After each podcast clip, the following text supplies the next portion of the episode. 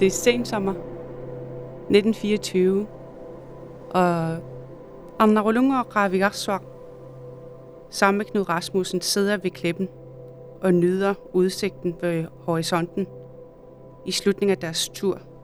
Tænker over de sidste måneders og års oplevelser og deres drømme og alt det, de har opnået.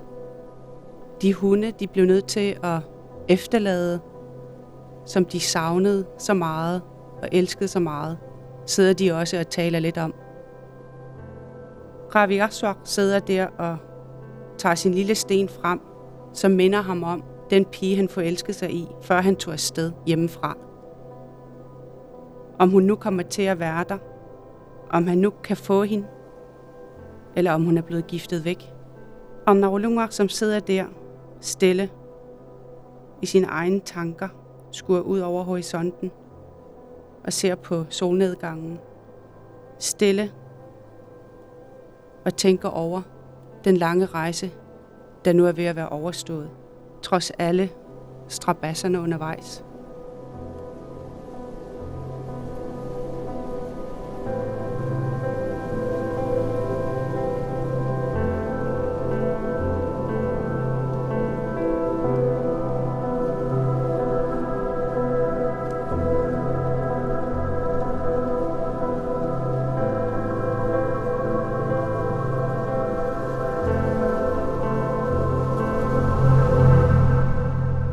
Du lytter til den yderste grænse. Jeg hedder Bjørn Harvi. I denne sæson fortæller vi om de oversete hovedpersoner på store opdagelsesrejser og eventyr. De grønlandske medlemmer af de verdensberømte arktiske ekspeditioner fik en forsvindende lille del af berømmelsen og opmærksomheden, selvom det ofte var dem, der burde have fået den. De europæiske, amerikanske og danske deltagere betragtes fortsat i dag som nationale helte. Men skyldes deres succes ikke også de grønlandske ekspeditionsdeltagere. I dag har vi et lidt særligt afsnit. Vi fokuserer ikke så meget på selve ekspeditionen, men på menneskerne bag. Femte Thule-ekspeditionen er formentlig en af de mest berømte i Danmarks historie, og de fleste har nok hørt om lederen Knud Rasmussen. Men hans succes var ikke alene hjulpet af, men dybt afhængig af en ret stor gruppe grønlændere. I dag tager lydrejsen os på en tour de force i persongalleriet, så hold tungen lige i munden – der er mange navne, mange skæbner og mange fantastiske fortællinger på menuen.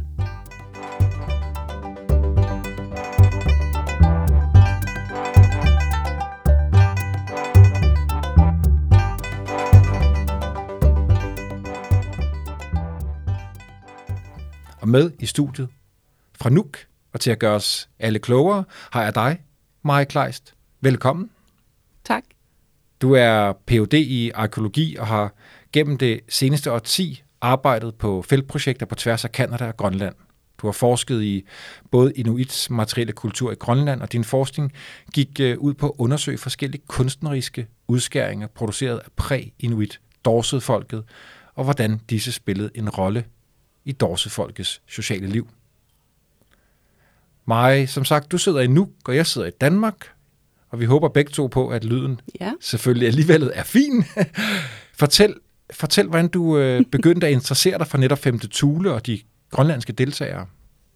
Ja, øh, det var faktisk lidt øh, tilfældigt. Øh, jeg blev spurgt af Nunattagatasugai Sivia, som er Grønlands Nationalmuseum, tilbage i øh, 2018, om jeg ikke øh, kunne deltage til øh, en konference i Nome i Alaska, i forbindelse med, at man ville øh, planlægge øh, jubilæumsåret for 5. Thule-ekspeditionen i 2021, og, og her fik jeg sådan et tilbageblik på, hvor meget eller hvor lidt jeg vidste om øh, 5. Thule-ekspedition generelt. Altså, jeg vidste rigeligt om, om, om de danske deltagere, men stort set ingenting om deltagerne fra Grønland. Og det gik virkelig op for mig, hvor lidt jeg eller vi har hjemme øh, kendte til de grønlandske deltagere.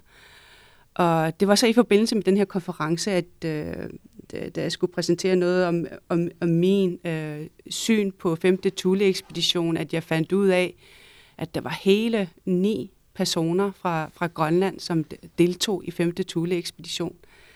Så det kom som en overraskelse, øh, men også et eller andet sted øh, følte jeg mig sådan lidt pinlig over, at jeg vidste så lidt om min, min egen øh, historie, øh, Grønlands historie generelt. Øh, for vi har altid hørt om Knud Rasmussen og Kai Birgit Schmidt og Terkel Mathiasen og Frøjken og øh, Helge Bangsted, så, så dem kendte man jo godt.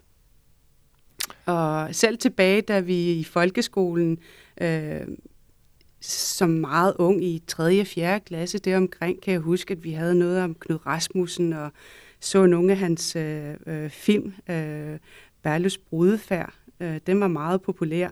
Og kan huske som børn, vi var jo opdelt i dansksproget og grønlandsproget klasser, og jeg kan huske, vi kæmpede om, at øh, Knud Rasmussen, han var da dansk. Nej, han var da grønlænder. ja, det, så det er nogle af de minder, jeg, jeg havde fra den gang.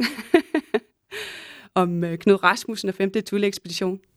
Og mig var jeg glad for, at vi netop derfor i dag har fokus på i hvert fald store dele af de her ni grønlandske ekspeditionsmedlemmer. Nu nævner du navnene på de danske. Jeg kender dem også ret godt, men jeg kender desværre de grønlandske meget lidt, så jeg glæder mig til, at vi bliver bliver klogere på netop dem i dag. Maj, hvad, hvad var femte Thule-ekspedition for en størrelse? Hvad skulle den? Jeg vil sige, under Knud Rasmussens tid, der var opdagelsesrejser jo stadig sådan en dominerende del af arktiske studier, hvis man kan kalde dem sådan. Og derfor er det nok også ikke nogen overraskelse, at det for Knud Rasmussens øh, øh, vedkommende også handlede om at opdage ukendte arktiske folk, og så også forstå deres kulturelle forbindelser. Så den femte Thule-ekspedition opstår ud fra et ønske om at dokumentere forbindelserne mellem inuit fra Grønland og Arktisk Kanada, Alaska og så også Chukotka. Og Knud Rasmussen planlagde jo i alt de der syv ekspedi- Thule-ekspeditioner fra tiden mellem 1912 til 33, og inden da, der havde han jo allerede deltaget i den danske litterære Grønlandsekspedition, der var ledet af Miljøs Eriksen. Og under den her ekspedition øh, tilbragte han jo en del tid i Avandersok mellem 1902 og omkring 3 og 4, hvor han mødte Inuit for første gang og, og rejste med dem. Og en af de her Inuit rejste jo så øh, med øh, hed, øh, eller hed øh, Usakak. Og han endte jo med at tage med til Danmark med Knud Rasmussen, og, hvor han tilbragte nogle år og bidrog til, at Knud øh, fik en større indsigt om, om Inuits levemåde, og hvortil øh, Knud Rasmussen også kunne erkende, hvor vigtig Inuits indgående viden til, og også om, øh, omkring det arktiske landskab og miljø vil være altså, hvor vigtigt det ville være for hans øh, fremtidige ekspeditioner i Arktis. Det opdagede han jo her under hans tur.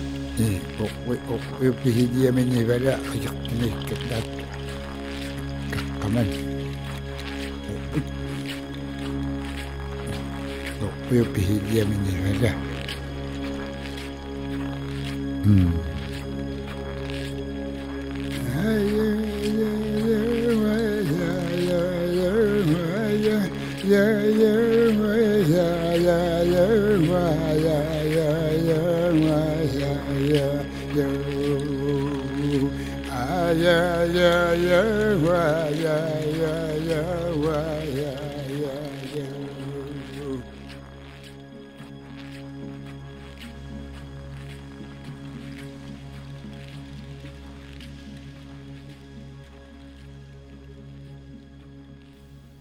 Og hvem var de? Nu nævnte du, det var, det var ni grønlændere med på femte Tule. Lad os få introduceret nogle af dem. Knud udvalgte jo øh, de inuit, han ville øh, rejse med året for enden, og i løbet af vinteren året før var blevet udtaget som ekspeditionsbesætning øh, fra Grønland.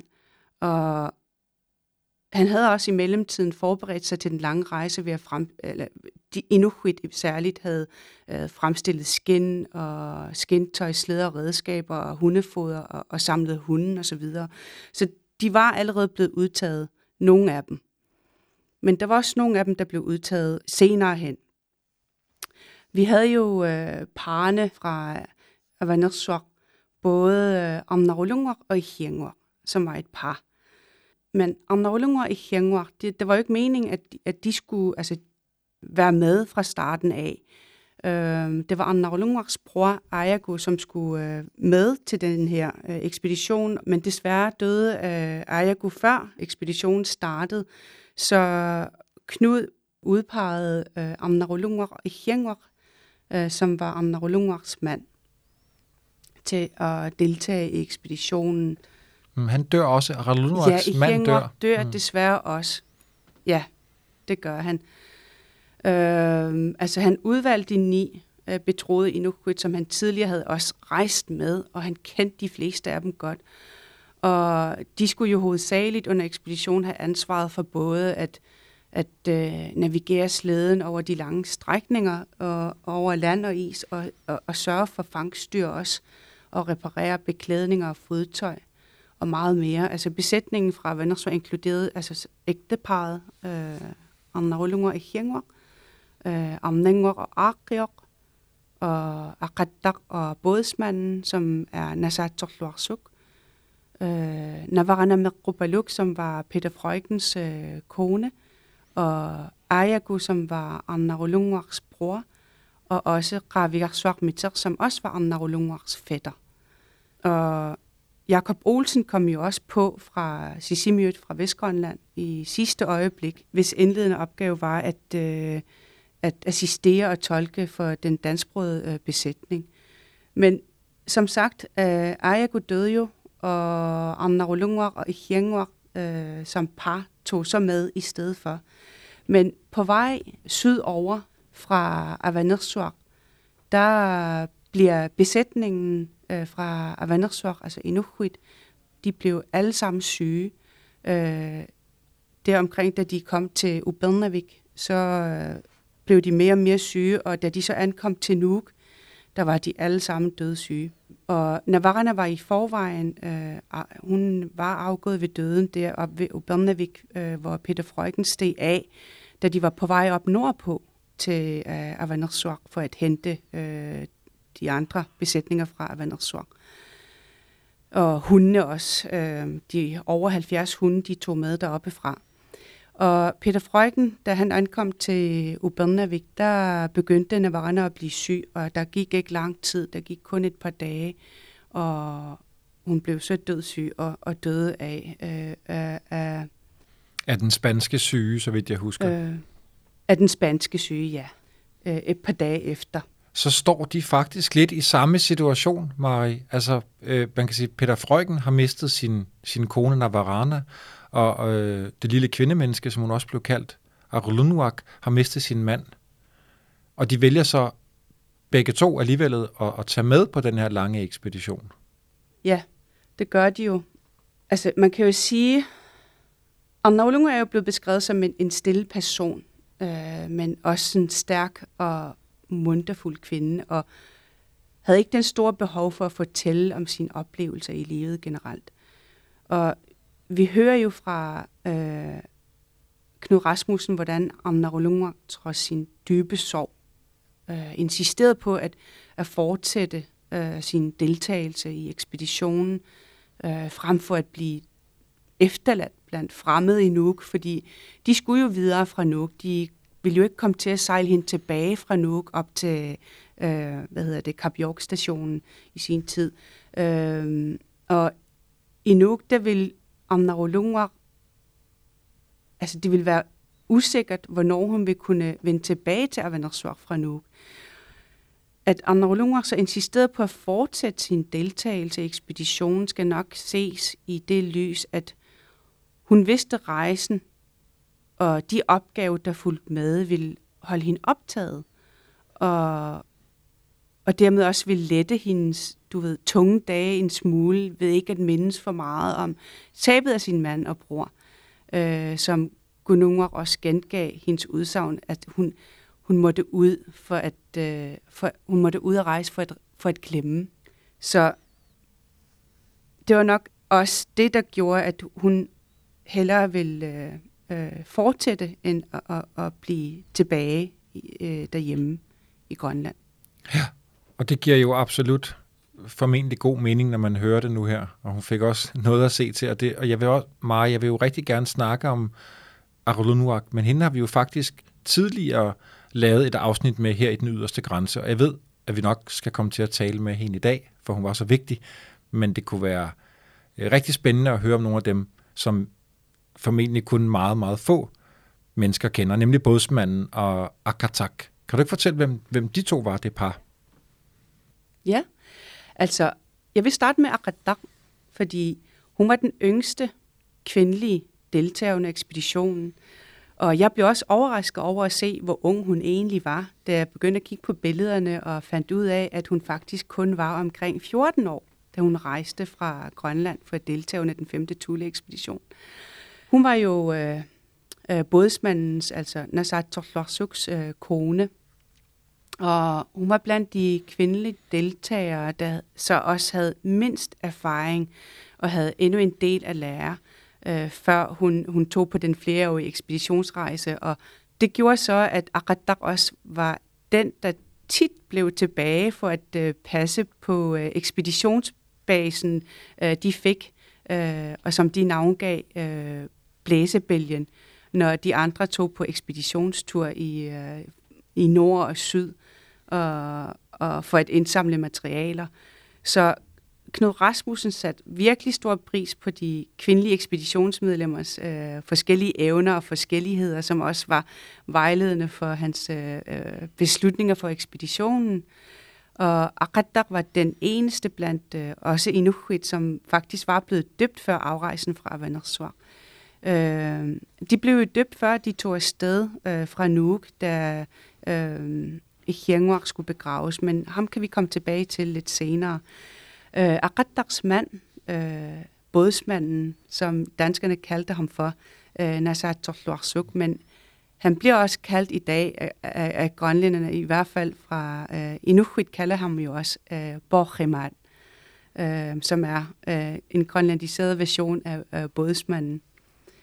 Han øh, blev øh, jo født omkring øh, 1897, så han var en af de ældre øh, mandlige deltagere og Knud Rasmussen havde kendt ham siden han var en lille dreng, og faktisk tog sig af ham som en, en plejesøn.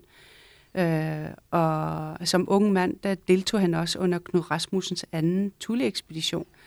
Og deres, altså Knud Rasmussens og, og bådsmandens forhold var uden tvivl meget tæt. Så de kendte rigtig godt hinanden. Øhm, og Rasmussen har også beskrevet ham som en af de bedste fanger, han kendte, og, og var, beskrev ham som en fantastisk skytte, som var god til at fange sæler. Det er jo ikke nemt at fange sæler, i hvert fald for, for mig. så når, når, ja. når du ser en, som er rigtig god til at fange sæler, så ved du, at han er en god fanger. øh, og Rasmussen indrømmede det også i sit brev til Mathiasen, ved jeg, øh, fik jeg læst, at, øh, at bådsmanden var langt den bedste fanger og den dygtigste til at navigere hundeslæde, nævnte han over for Mathiasen, og, og, og endda nævnte, at han var bedre end Akrier.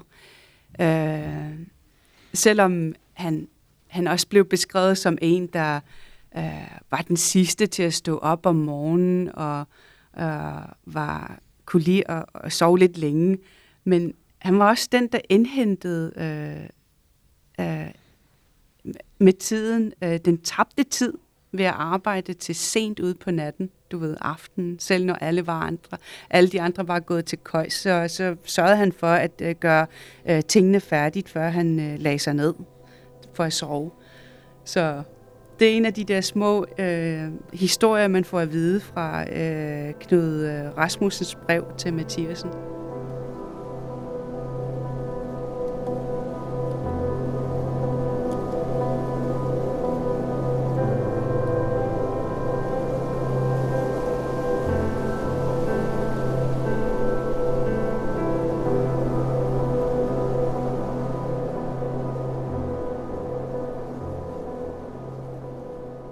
Jeg tænker også, det, jeg tror, det er vigtigt at forstå også for de, for de folk, der lytter med, og, og nogen ved det jo, men at det her med, at slæderejsen var jo ikke bare en lang slæderejse, og nu nævnte du det her med blæsebælgen, eller det her, den her lille, hvad kan vi kalde det, lejr, de havde, ikke? hvor ekspeditionen tog ud fra ja. og kom tilbage til osv., og, og hvor også en meget ung kvinde altså Akatak, som du nævnte, jo må for, har, var hun alene der? Eller, for jeg sidder jo selvfølgelig og tænker mange ting. En ung kvinde, næsten alene i det hus. Hvad, hvad har hun brugt sin tid på der?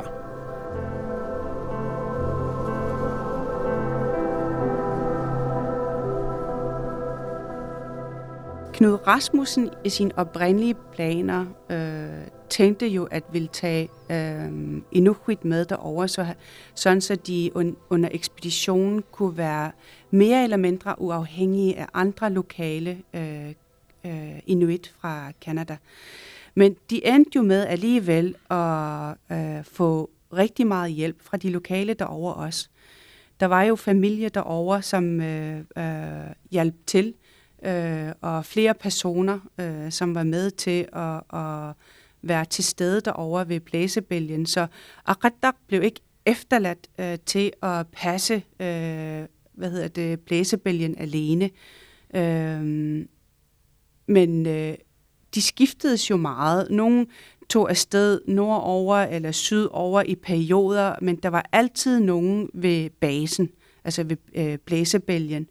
Og hvis øh, de fleste var ude på ekspedition, øh, hvis Knud Rasmussen var afsted, eller nogle af de andre danske øh, ekspeditionsmedlemmer, som øh, Terkel Mathiasen, eller øh, Helge Bangsted, eller øh, Kai Birgit Schmidt, øh, og de var jo, også hver især sammen med enten øh, de andre øh, og de andre øh, grønlandske deltagere.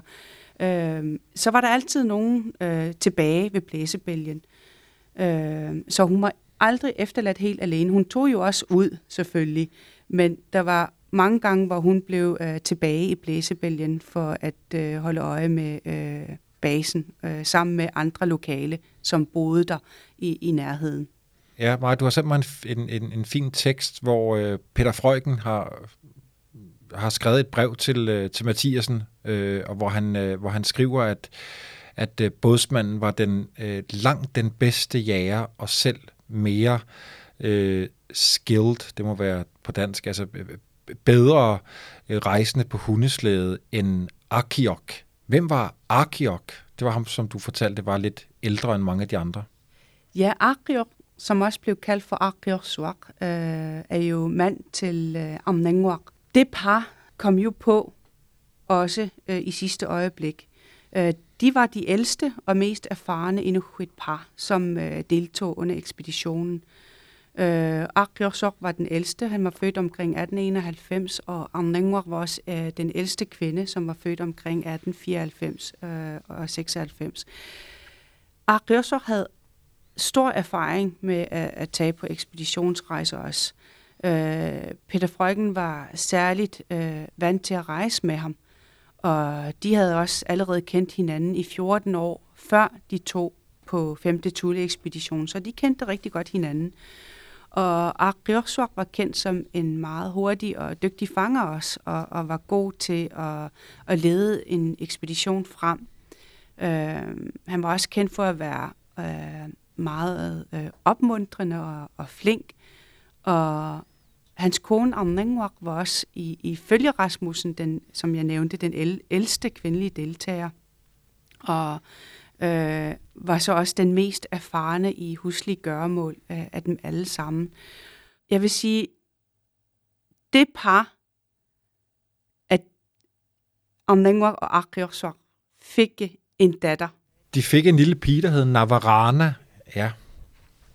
Ja, de fik nemlig Navarana, og de tror jeg i hvert fald, jeg tror, at de har navngivet hende øh, efter øh, afdøde Navarana, Peter Freugens kone.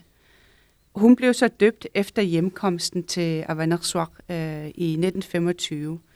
Og, og, og Amnengwak og Akriorsuak, de får så øh, en, en datter mere, men det er først efter hjem, at de tog hjem til Avanersuaq. De får så Megisuk, som blev født i 1927. Der er en interessant historie om Ariosuak, fordi han skulle på endnu en øh, ekspeditionsrejse efter 5. Thule-ekspedition endte, øh, og som skulle vise sig at blive hans sidste. Øh, ekspeditionen, som blev øh, øh, øh, ledt af, af den tyske geolog øh, Hans Kryger og hans øh, danske assistent, øh, Åge Bjarre, øh, de skulle undersøge den vestlige del af Umimat Nunat, som er Ellesmere Island øh, øh, på engelsk eller på dansk. Øh, men ekspeditionen slog jo fejl, og man hører så aldrig fra dem igen.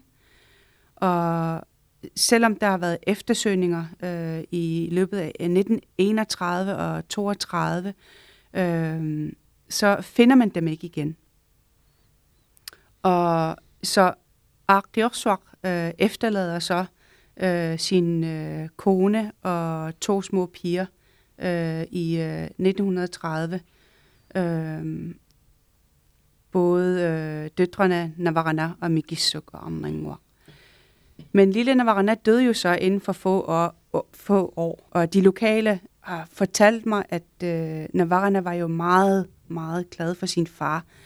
Og de fortæller også, at Amnangwak blev efterladt med dø- døtrene Navarana og Mikisuk. Men lille Navarana døde inden for få år øh, efter hans far forsvandt. Jeg hører fra de lokale, at Navarana var meget glad for sin far. Og familien fortæller også, at Navarana døde få år efter, på grund af, at han savnede sin far så meget. Det var lige efter, hun var fyldt 10 år. Øh, og Armengwar døde først af, af, af lungebetændelse mange år efter. Det var så i 1955, og hun blev aldrig gift igen. Og Migisuk, som er den anden datter, som, den, som var den yngste datter, øh, fik seks børn. Øh, Preben, Genoveva, Amalie og Bullak og Masana og Birgitte, og de lever stadigvæk, øh, de søskende, øh, op i Avanarsor.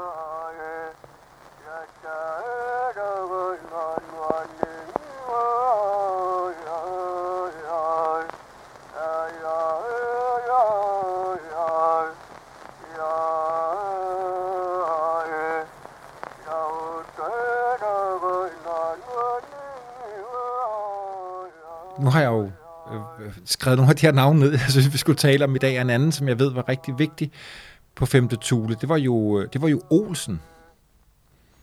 Hvem var Olsen? Jakob Olsen, øh, også kendt som Jagunguak på grønlandsk, var fra Sisimiut. Og hans indledende opgave var faktisk at assistere og så også tolke for den dansksprogede besætning. Øh, Jakob var bror til Rasmussens øh, rigtig gode ven, Gustav Olsen, som var den første øh, udnævnte grønlandske missionærpræst i Avanersor. Så Rasmussen havde kendskab til, at Jakob var god til at øh, jage øh, fangstyr og var rigtig dygtig til at håndtere hundesleder og, og god til at, at, at sejle rajak. Og udover at han var uddannet kateget, kateket, så øh, øh, var han også rigtig god til at skrive og læse, og, og, og talte også det danske sprog. Så han blev også en øh, uundværlig øh, tilføjelse i sidste øjeblik, da han kun fik knap en dag til at, at beslutte sig, om han ville deltage i ekspeditionen. Og som sagt, så skulle han jo assistere den danske besætning, som øh, ikke havde de samme færdigheder som øh, Inuit eller Inuit, eller for den sags skyld, som Rasmussen øh, selv øh, var fra Grønland, og, øh, og hans gode ven og kollega Freugen, som er boet i Venezuela i en del år, og, og gift med øh, Navarana.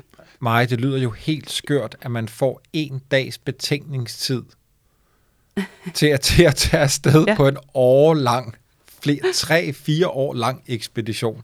Hvad, hvad, ved vi, hvad Olsen tænkte? Jeg er sikker på, altså, at øh, han var jo beæret på samme tid, at øh, han blev spurgt. Og han var jo også måske et eller andet sted også lidt eventyrlysten. Altså han, han, han øh, var jo kateket og, og var vant til at også rejse, øh, rejse rundt herhjemme. Så jeg tror, han, han, han tog det som et eventyr, og, og han øh, rejste jo fra sin kone og sin, øh, sine børn for at deltage.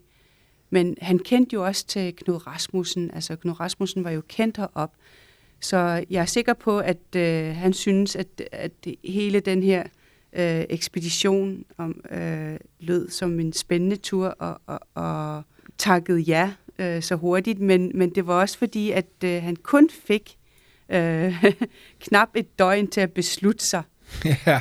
øh, men jeg er sikker på, at hvis, hvis han havde haft lidt længere tid, at, mus, at måske historien har været anderledes, men og dog, altså det, det må jo også have været spændende, at, øh, og, og, og, og han var jo nok også meget beæret over at blive spurgt. Så... Maj, du har sendt mig et, du har sendt mig et billede af Jakob Olsen. Jeg kunne godt tænke mig, at du, øh, hvis du altså også har det foran dig, det ved jeg ikke, om du har, men du har sendt mig et fantastisk flot billede, som Terkel Mathiasen har taget Jakob Olsen under en frokostpause, og hvor uh, Jakob Olsen ligger op af, en, af nogle store sten. Jamen, han ser enormt fornøjet ud. Altså, han, han, han hviler i sig selv, og han nyder det, og han, du kan se på hans krop, og den måde, han holder øh, under pausen, hans kop, og, og man kan se, at det, det er et godt vejr. Øh, solen skinner. Øh, det er godt nok sort og øh, hvidt billede, men man kan se, det er rigtig godt vejr, og de har været på udgravning, og de har lige gravet og holder pause øh, og nyder de, de minutter, de har der, eller de dage, de har der. Han hviler i sig selv, og han nyder at være, øh, være der sammen med øh, Terkel Mathiasen. Og som arkeolog ved jeg jo også, hvordan det er at, at have de her pauser, og man, man kan være i sig selv og, og, og nyde og, og holde pause fra, fra arbejdet, men også samtidig nyde, at man kan få lov til at få noget af ens historie gravet op. Og, og det kan man se, at øh, Jakob Olsen, han, han, han nyder at være med til at, at, at lave øh, de her opgaver.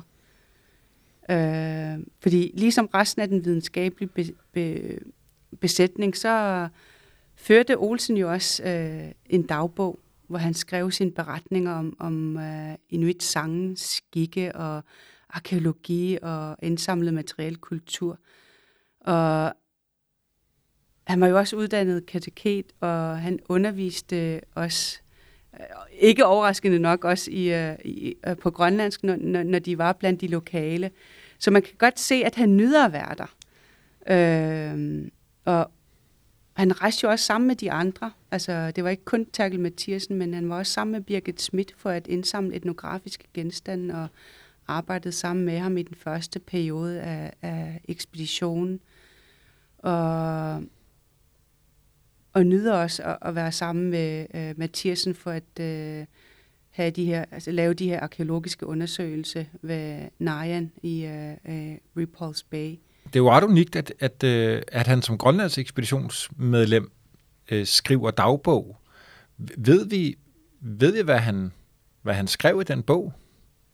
Uh, ja, altså det er, den historie er øh, min kollega fra Nationalmuseet, øh, Frederik Fuja Larsen og Hans Lange, ved at skrive om. Øh, så de er godt i gang med at grænske hans øh, dagbog igennem. Og han øh, øh, skriver jo sine, øh, hvad hedder det, øh, oplevelser, men også øh, hans øh, indsamlinger fra øh, de lokale derovre hvad hedder det, deres øh, materiel kultur generelt, men også om deres skikke. Øh, så han får skrevet en del. Og så rejser han, altså Mari, han rejser jo efter ekspeditionen, rejser han jo også frem og tilbage mellem Grønland og Danmark for at hjælpe Knud Rasmussen. Det gør han nemlig. Hvad er det, han hjælper Knud Rasmussen med? Ja, først, altså han deltog i alt i to år der under ekspeditionen, hvor han nedskrev sine observationer af inuit skikke og, sådan, og transkriberede også et stort antal indsamlede beretninger fra, fra de andre ekspeditionsmedlemmer. Og det, det er der, hvor hans dagbog øh, også handler om. Og efter hjemkomsten øh, til Grønland, der rejser han stadigvæk ved flere lejligheder frem og tilbage mellem, mellem Grønland og Danmark for at øh, hjælpe øh, Knud Rasmussen med at organisere og så også fortolke øh, det indsamlede, øh, øh, særligt folkesavn. Og så han, han, han øh, hjælper jo øh, Knud Rasmussen øh, en stor del af hans tid og får øh, kontrakt, øh, får lavet en kontrakt for at øh, hjælpe øh, Knud Rasmussen. Men i, i 1925, da øh, Jakob Olsen så øh, fik arbejde, øh, en, altså fik en stilling nede ved øh, Sydgrønlands Landsråd i Nuuk øh, som tolk og sekretær, så, så bliver han mere øh, fastboende, og, og hans rejser øh, går jo lidt frem og tilbage. Men øh, han får jo en stilling øh, som tolk og sekretær også. Og Maja, så er der en utrolig øh, historie, som jeg egentlig ikke kender, men nu har jeg bare skrevet stikord ned, for det var jo sådan, at øh, Mathiasen skrev øh, nekrologen over Jakob Olsen, og i den nekrolog priste hans jagtkundskab og skrev, at Olsen faktisk engang havde reddet ham, altså Mathiasen, for et drabskomplot. Hvad i alverden er det for en historie? Mm. Jamen, altså, de kom jo ud på... Jeg tror, det er en historie for sig, om, om, den, om den scene, som øh, Mathiasen selv øh, fortæller, øh, Øh, hvor øh, Jakob Olsen faktisk redder ham fra øh, at blive slået ihjel. Øh, så de, de kom jo ud for nogle øh, udfordringer øh, med de lokale, øh, mens de var ved øh, Repulse Bay, og, og, og møder nogen, som øh, øh, ikke havde det for godt med, at øh, øh, Terkel Mathiasen var i det område og gravede det, det, det, det her sted. Og, og Jakob Olsen, øh, jeg ved ikke, om det var til, så tilfældigt, men altså, han endte jo med at redde ham. Øh, og, og de sad jo så også for at, at komme væk fra, fra den her familie og, eller den her mand, som øh, vil øh, komme af med Terkel Mathiasen. Så det var lidt af en kamp, og, og Jakob Olsen var heldigvis der og, og reddede ham fra at blive slået ihjel. Så han følte jo, at han, han skyldte ham en, en, en stor tjeneste. Han skyldte ham hans liv. mm.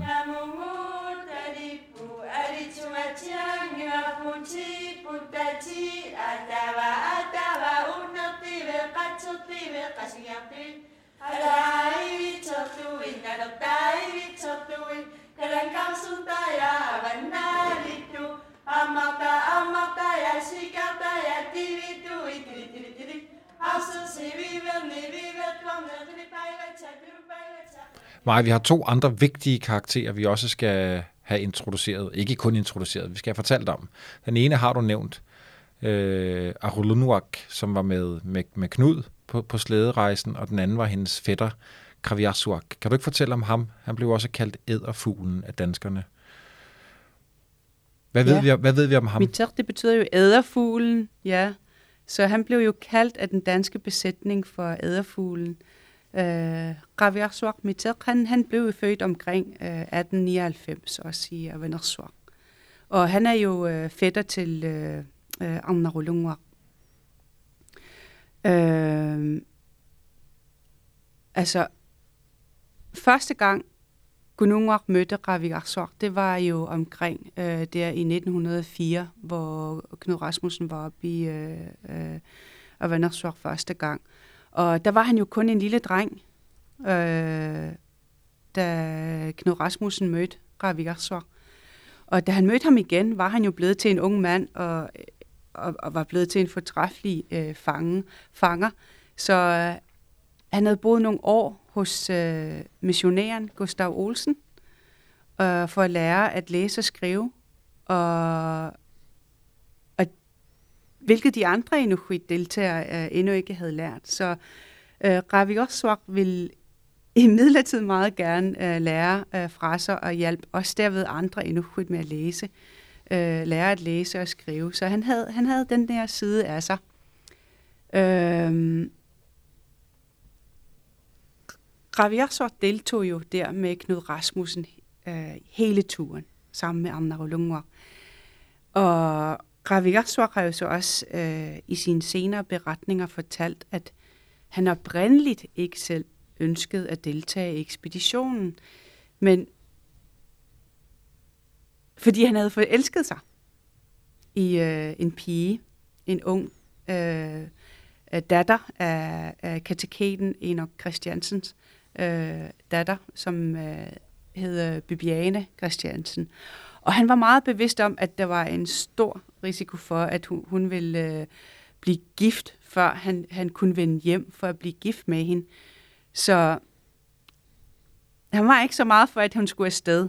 Men Knud Rasmussen havde allerede talt med Ravi Arsvaks forældre, og de havde også givet deres samtykke til, at, at, at han kunne rejse med øh, Knud Rasmussen.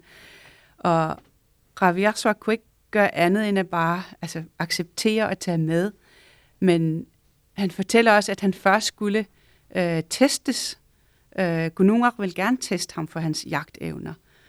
Og det viste sig så at være øh, øh, fremragende, så Ravi også blev øh, således den yngste mandlige deltager under ekspeditionen øh, med sin omtrent 22 år, og han kom først hjem igen som 26-årig.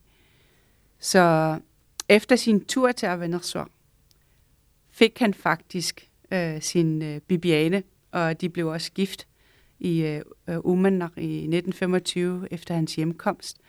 Og, og det var så også således, han fik øh, hendes øh, efternavn, da man efter 1956 begyndte at give øh, Inuit øh, efternavn. Så hans fulde navn blev til øh, Ravigar Swak Mitter Iaja Christiansen.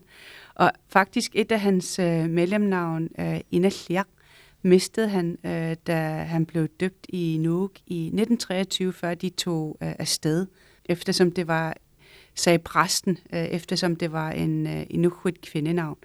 Og det fortæller han selv, Ravi Arsor. Men Ravi Arsor og Bibiana, de fik øh, de nåede at få otte børn sammen. Ja, men var det fantastisk. Nu starter du med den der øh, åbningsscene her i starten af programmet, hvor du fortalte om ham og Arulunuak hopper af slæden, og sammen med Knud sidder de og kigger ud over horisonten, og han tager sin... Han har haft en sten med, fortæller du, som på en eller anden måde minder ham om hende, og tænker, gav videre, om hun stadig er der, når jeg en dag kommer hjem. Og hvad den kvinde ikke har tænkt om ham, og om han er stadig er i live, så finder de alligevel hinanden, når han kommer tilbage. Det er jo fantastisk. Ja. Og altså, da han kom tilbage faktisk, så øh, havde han hørt, at øh, hun... Øh, jeg ved ikke, om man kan bruge ordet blev forlovet, men i, i danske vendinger jo, øh, at hun skulle giftes, eller øh, havde en, en, en, der nok øh, øh, vil gifte sig med hende.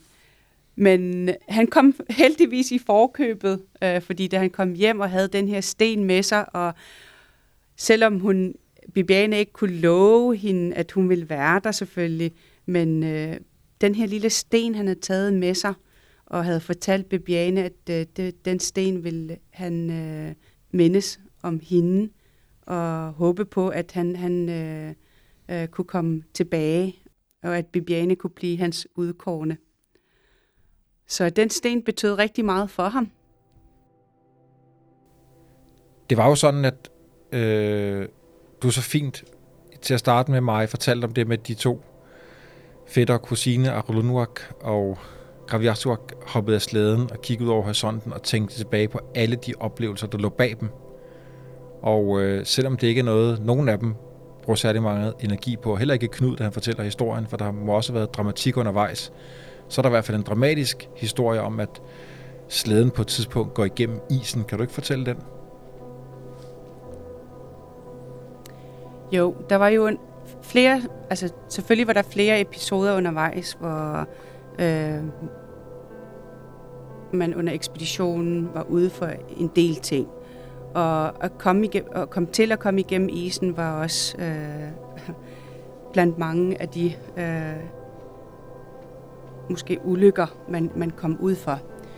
Og Arnarulungar var desværre under den sidste del af turen fra øh, Canada til Alaska også øh, bladet af, af sygdom.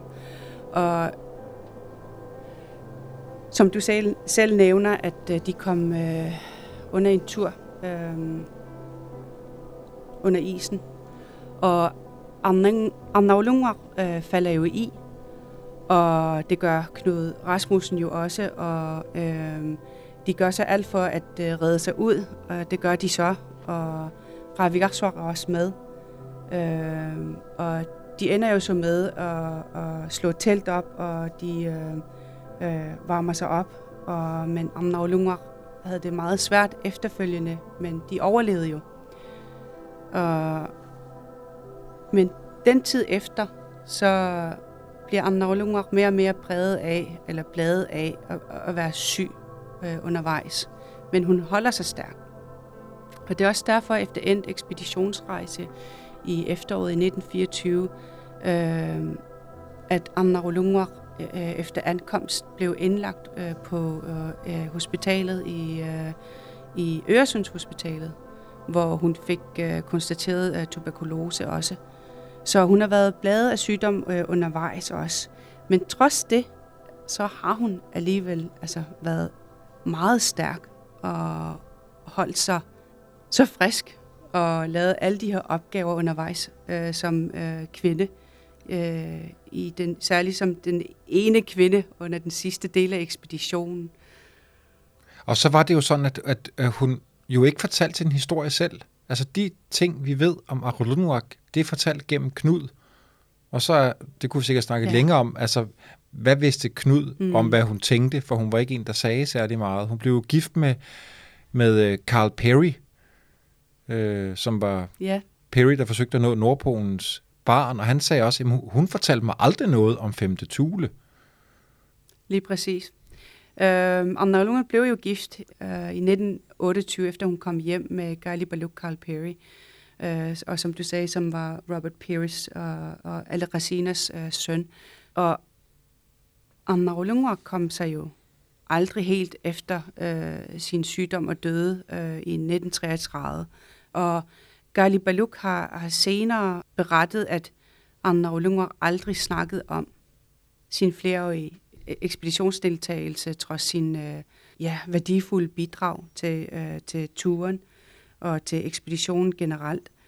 Så man ved ikke hvorfor, men man hører jo også, at øh, Anna Olunga var en meget stille kvinde, og hun, hun var ikke øh, øh, den person, som øh, nødvendigvis øh, fortalte, eller havde det store behov for at ligesom fortælle om sin oplevelse i livet. Så vi hører jo kun de få udtalelser om, om, om hvordan Amnarulunger var fra Knud Rasmussen.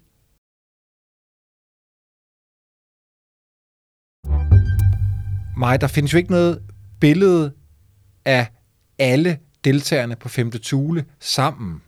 Så vidt jeg husker, så var det billede, som de danske deltagere fik taget af ekspeditionen, blev taget til at starte med, hvor mange af de grønlandske deltagere var indlagt.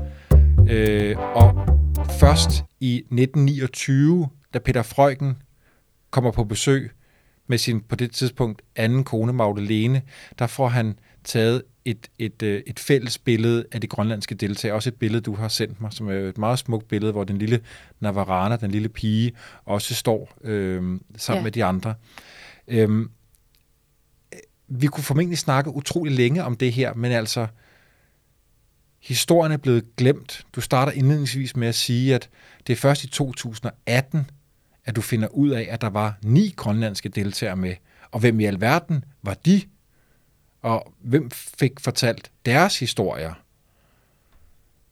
Kan du fortælle, hvad man i dag i Grønland tænker om de grønlandske deltagere på 5. Tule? Hvad tænker man? Snakker man om dem? Får de lidt mere opmærksomhed i dag? Ja, jeg vil sige, at de får mere opmærksomhed i dag øh, i forhold til øh, altså fra min generation, da jeg var yngre, øh, at vi stort set ikke hørte noget om dem i, i, i folkeskolen, eller på gymnasiet, eller på universitetet. At det var som om, at det manglede i vores øh, historiefag, øh, hvordan de ekspedition, grønlandske ekspeditionsfolk øh, rolle øh, i det hele taget øh, ikke, har, ikke har været en del af vores øh, ikke har været en del af vores historiefag. Øh, og, og man kan mærke, at det vil man gerne have ændret på. Øh, altså, den femte Thule-ekspedition er jo blandt de mest altså, internationalt anerkendte ek- øh, ekspeditioner, og den blev succesfuldt gennemført med deltagelse af både danske og, og så også øh, de grønlandske ekspeditionsmedlemmer, eller generelt inuit.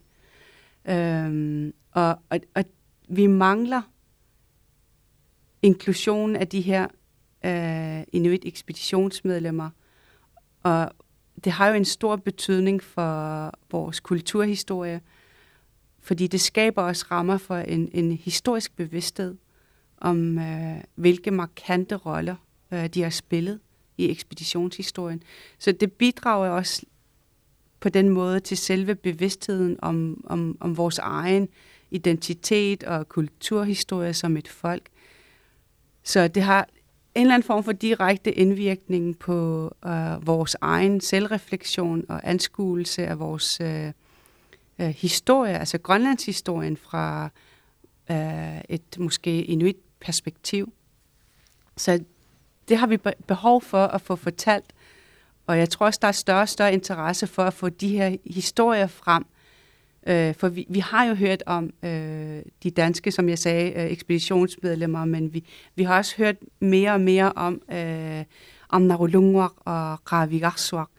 Men de andre øh, historier om de andre inuit, der har deltaget, øh, det skal også frem i lyset. Og det er også derfor, at man sætter mm. større og større fokus på, at de her mennesker skal... Øh, menneskers historie skal frem.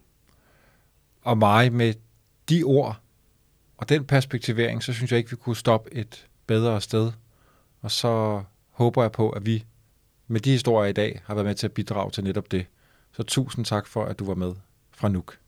Og tak fordi du gerne vil tale med mig.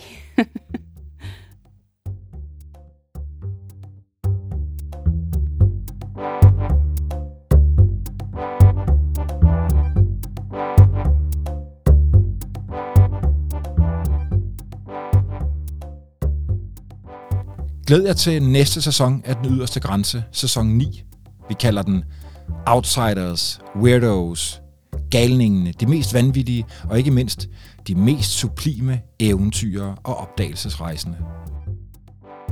Vi skal blandt andet på en syv års rejse gennem Sahara med en ukulig dansk verdenscyklist jorden rundt i 1930'erne, med en ung, fanden i volds kvinde med kameler tværs over Australiens støvede outback, med den sataniske og okulte bjergbestiger Crowley, og vi skal langt under havets overflade med Cousteau, og til sidst, men ikke mindst, dybt ind i Papua Ny Guineas frodige bjerglandskaber med en ekscentrisk italiener.